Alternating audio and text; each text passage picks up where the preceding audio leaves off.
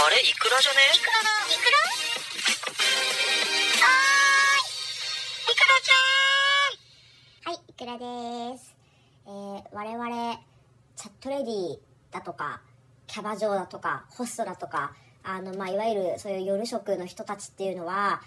基本的には対お客さんからの相手をして収入を得ているわけなので必然的にねあの必要になってくるのが客管理なんですよ。あのただその場で来た人を能動的に相手をするだけっていう感じで、まあ、その場しのぎっていう言い方が合ってるか分かんないけどあまあ来たら相手する来たら相手するっていう感じだけでやってると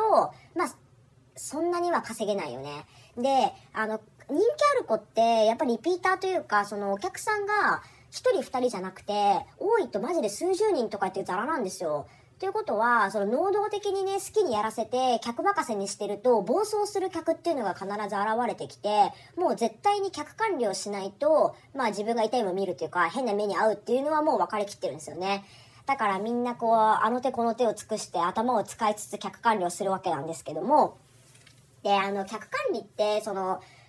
夜食ね、ホストとかキャバ嬢とかとライブチャットってやり方が違うんですよ。で、今日はちょっとライブチャットの客管理の話をしようかなと思うんですけど、あの、ライブチャットって1回で使うお客さんの金額っていうのは多分多くて1万。どんなに使っても多分1万ぐらいだと思うんですよ。飲み屋だと1回の会計で数十万数、で下手したら数百万とかもありえなくはないんだけど、あの、ライブチャットはまずないよね。だからその使う金額が1万とかで済むから、まあそんなに大暴走するというか、あの、変なことになるってことはまずないんだけど、だから管理が難しいっていうのも逆にあるんですよ。人ってお金使えば使うほど、こんだけ使ったんだからって執着して、どんどんどんどんやっぱそこから離れられなくなるというか、あの、だから、まあ、パチンカスと同じ思考よね、これも。こんだけつぎ込んだんだから、ここで引くわけにいかねえみたいな感じで、なんかあの、使えば使うほど執着しちゃうみたいなのがあるんだけど、ライブチャットはね、そこまで、じゃないんだよね。で、あの、なんでかっていうと、エロ目的とガチ恋と二分化してるっていうか、二極化してるんですよ、客のこの、あの、分類が。で、あの、エロ目的の場合は、下手したら、あの、抜けりゃ誰でもいいっていう、あの、極論ね、っていう感じなので、あの、私が、その客がね、ログインしてる時に自分がいたとして待機してても、違う女の子の部屋に入られちゃったら、それは私の知るところではないというか、わか、わかり得ないから、その客がいつどこで誰とやってるかっていうのはわかんないんですよ。だから、それが難しいの。お店だったら、その客が来店したら、来たなってわかるじゃん。で、他の女の子指名したら、あ、指名替えされたなってわかるじゃん。でも、ライブチャットってそれがわかんないのよ。だからもうめっちゃ頻繁にログインしてても、違う女の子のところにすごい通ってるとか、いうこともありえなくはないの、全然。で、それを阻止するためにどうするかっていうと、来た時に、あの、能動的にね、そのまま、あの、抜いて、で、終わる。みたいな感じだと、他の女の子のとこに行かれる可能性がもう全然多分にあるわけで、だから我々はですね、つなぎ止めるために、まあ、その、あた、め、名業、営業メール、まあ、アタックメールじゃないか。営業メールみたいなのをするんですよ。だからそれ忘れられないように頻繁にメールをして、で、まあその客がログインした時に常に私からの連絡、メールが入ってる状態にして、で、ちょっと抜きたいなと思った時に、まあまたあの子のとこ行こうって思ってもらえるように、常にね、忘れられないようにめちゃめちゃ、あの、連絡をしておかなきゃいけないわけ。じゃないと忘れられてログインした時に違う女の子のとこにふっと行かれたりするから。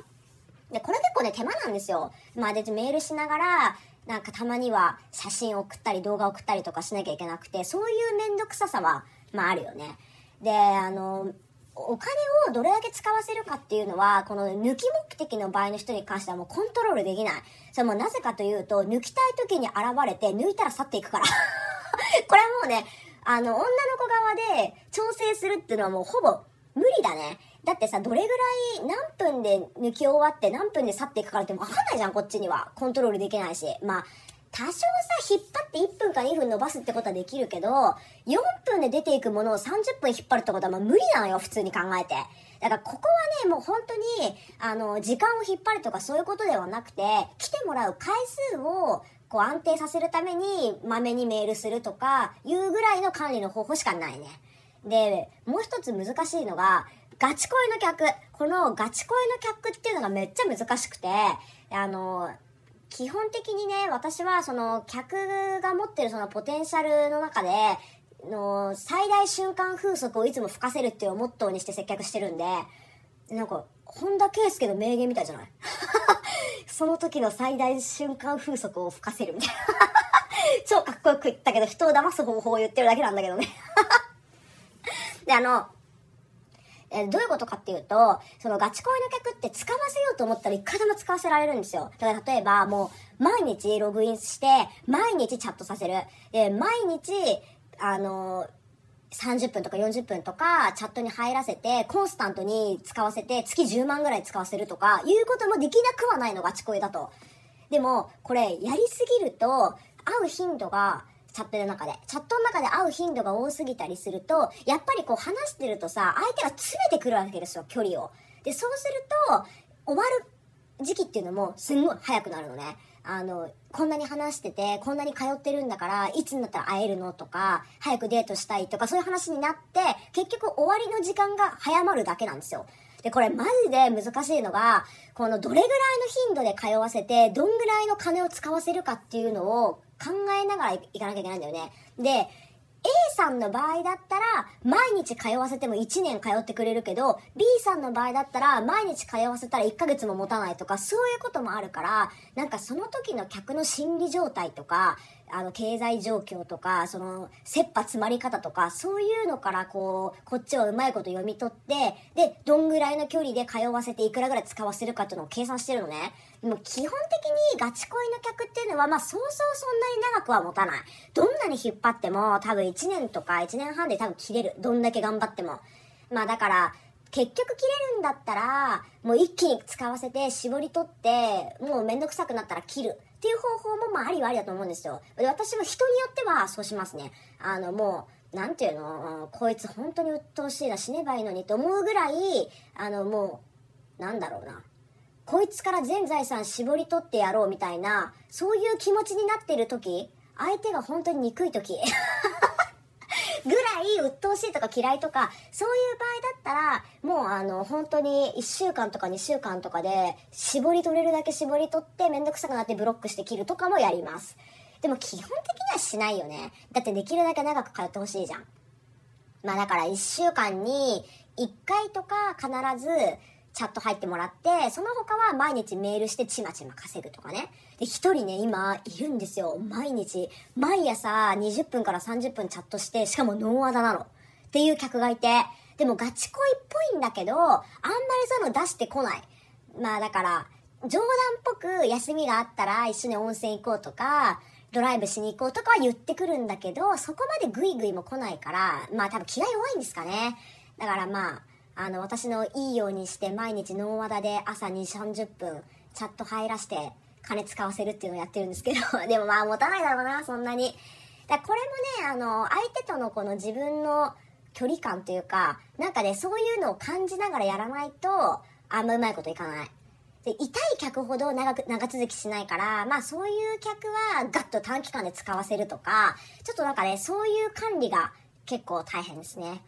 まあ、キャバクラの場合は、客管理の場合は、それこそなんかホスラブに欠かせないようにするとかさ、店で暴れないようにするとかさ、なんかそういう、全然ライブちょっとと違うんだよね、やり方が。まあ、ホストの場合もそうだね。あの、ホストの客の場合だと、客管理してないと、あの、自分とその客がアフターした時に撮った写真を掲示板に貼って晒されたりとか暴露されたりとかするんですよ、ツイッターで。女ってそういうことすんだよね、すぐ。だかまあホストの人の方が結構客管理大事かな。で、あの、客管理基本的にそのホストもキャバもライブチャットもそうなんだけど、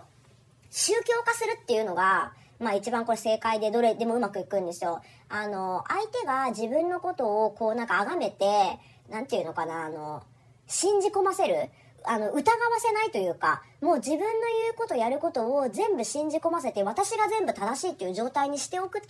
相手も黙って言うこと聞くから、それが結構有効かな。